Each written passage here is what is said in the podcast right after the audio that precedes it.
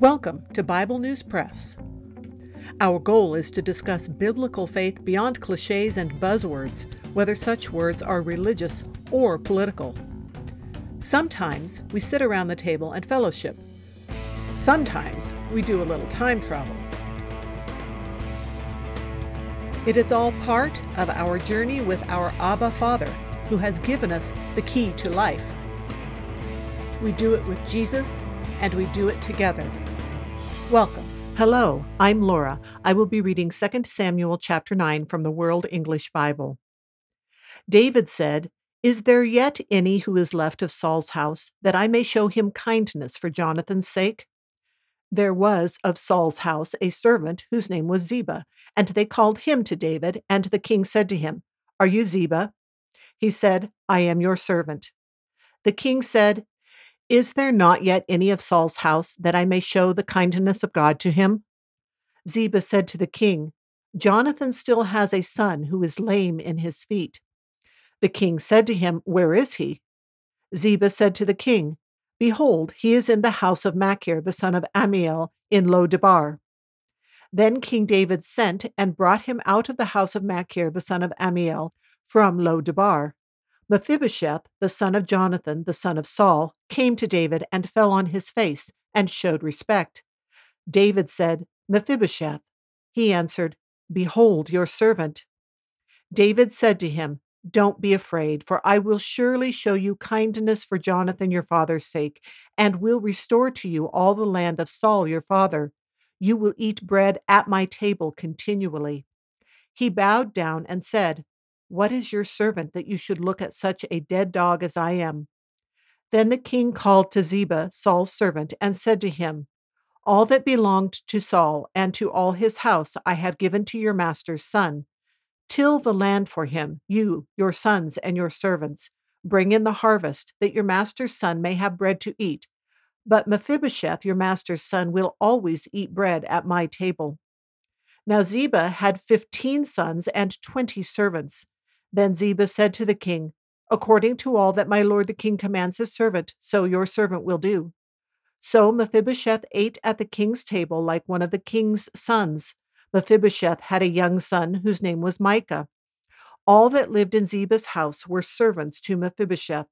So Mephibosheth lived in Jerusalem, for he ate continually at the king's table. He was lame in both his feet. That is the end of chapter 9.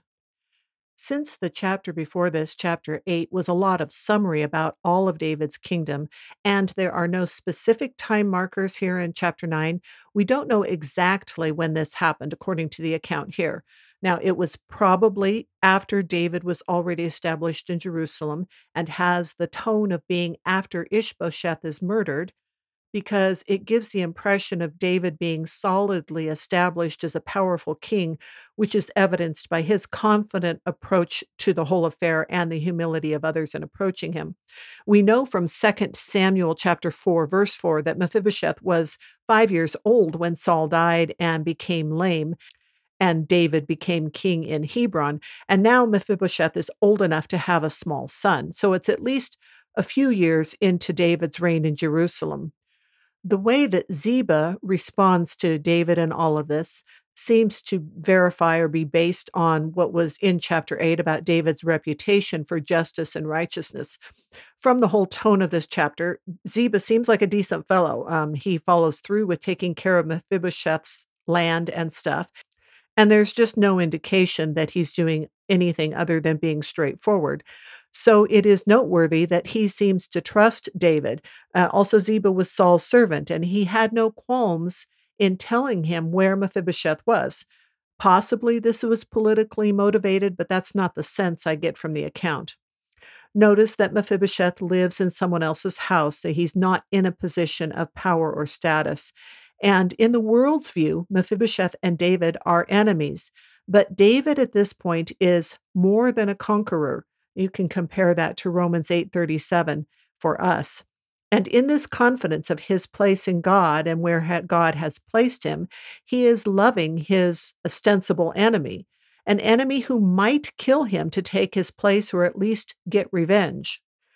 A counterexample to this, the antithesis of this, is Satan's attempts to gain the throne of the Almighty God, which he found out the hard way he can't get, but he will still do everything in his hate filled, putrid mind to kill the heirs of Christ, trying to get them to despair or to deny, even though we are, as Christ's heirs, already conquerors.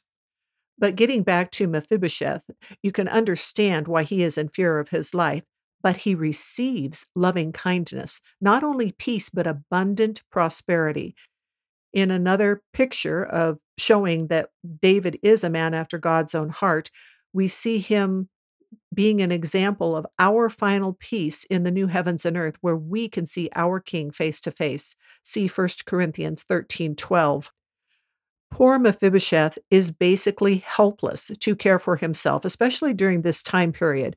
People in his condition were frequently beggars. And I see it as like what sin does to us. It incapacitates us and makes us incapable of living the way God designed us to when He said everything was very good before sin was brought into the world.